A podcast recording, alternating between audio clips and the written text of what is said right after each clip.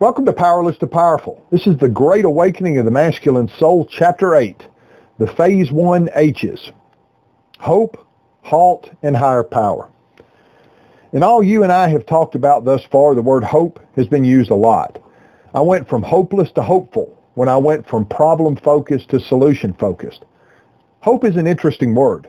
For some, it's a reason to move forward. For some, it's a dream that they assume is for others. The first phase 1H is, you guessed it, hope. Hope can be a want of something to happen. You know what I said about those who want it, right? The better definition of hope is a feeling of expectation that something is going to happen. Hope shouldn't be a wish. It should be an affirmation. Hope begins with faith and develops into faith in action, which is, do you remember? Trust.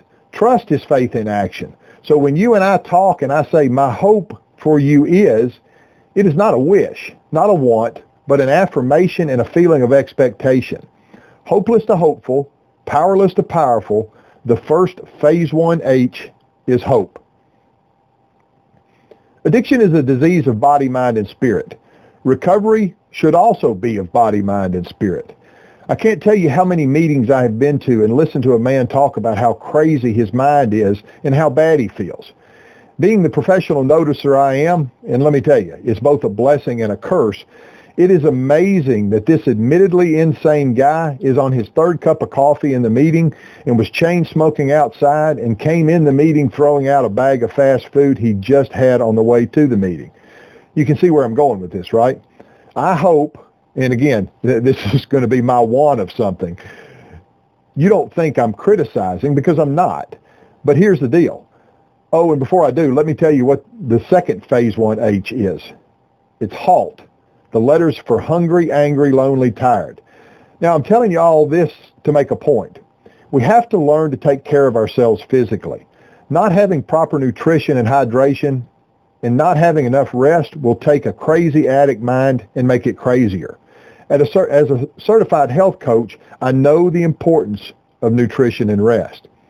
In addition, a great many of us have done a great, uh, have done much harm to our bodies. We have to learn to stack the deck in our favor. The mental and emotional strain of what it takes to create positive, accelerated change is a challenge enough without us making it more of a challenge with no rest and awful nutritional habits. Again, it's about progress in the process. But you have to learn to control the controllables. Begin with being good to yourself. Get enough rest and improve your nutrition. What affects the body affects the mind. What affects the mind affects the spirit. The third H in phase one is higher power. Now I know this is an area of struggle for many men. In the great awakening of the masculine soul, it will be hard to accept the fact that you were born into the image and likeness of a creator you don't believe exists. I have never personally struggled with the idea of a higher power. As we sit around and chat about this, you see very clearly. I choose to call my higher power God. I'm not looking to write a politically correct book and speak to every man in recovery. I know that willingness and open-mindedness have been two very important principles in my recovery, but I won't spend any time trying to convince a man to change his beliefs or, la- or lack thereof. I have always known there was a higher power. To me, it seems pretty simple to understand that I, nor anyone else I knew, could have created the sunrises, sunsets, mountains, rivers, and streams. I couldn't create the birds and the animals, and guess what? Neither can you. So for me, it doesn't take a top-level thinker to admit there's something greater than me that did. I know many men have felt like I did. I know a lot of men felt like they had been abandoned by God. Let me reframe this into what I feel really is the issue. Me in active addiction felt unworthy of a relationship with God, and it was just easier to assume God had checked out on me. What I know now is that I created a wall between me and God, just like I did between me and every other relationship I had. God didn't check out. He was simply waiting for me to take down the wall. You heard me mention a friend of mine earlier, Bill G. He has been a great mentor, guide, and friend. I heard him one time getting a chip say something that has made my relationship with God more powerful. It has also increased my effectiveness to share and help other men with their relationship with God. Bill said, I am grateful to the God of my understanding, but I am more grateful to the God that is beyond my understanding. Think about that for a moment. Think about the power that statement has when I go to work the steps.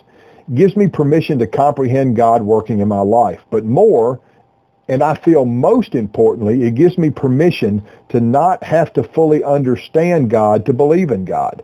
Wow. Earlier I spoke about growth, now about God. I know that for me, my addiction had separated me from God. Recovery awakened my masculine soul as I began a renewed relationship with God.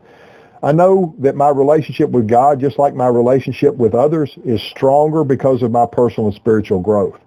I know today that God works through people. God speaks to me through others, and I hope I can be a conduit for God in my connection with you.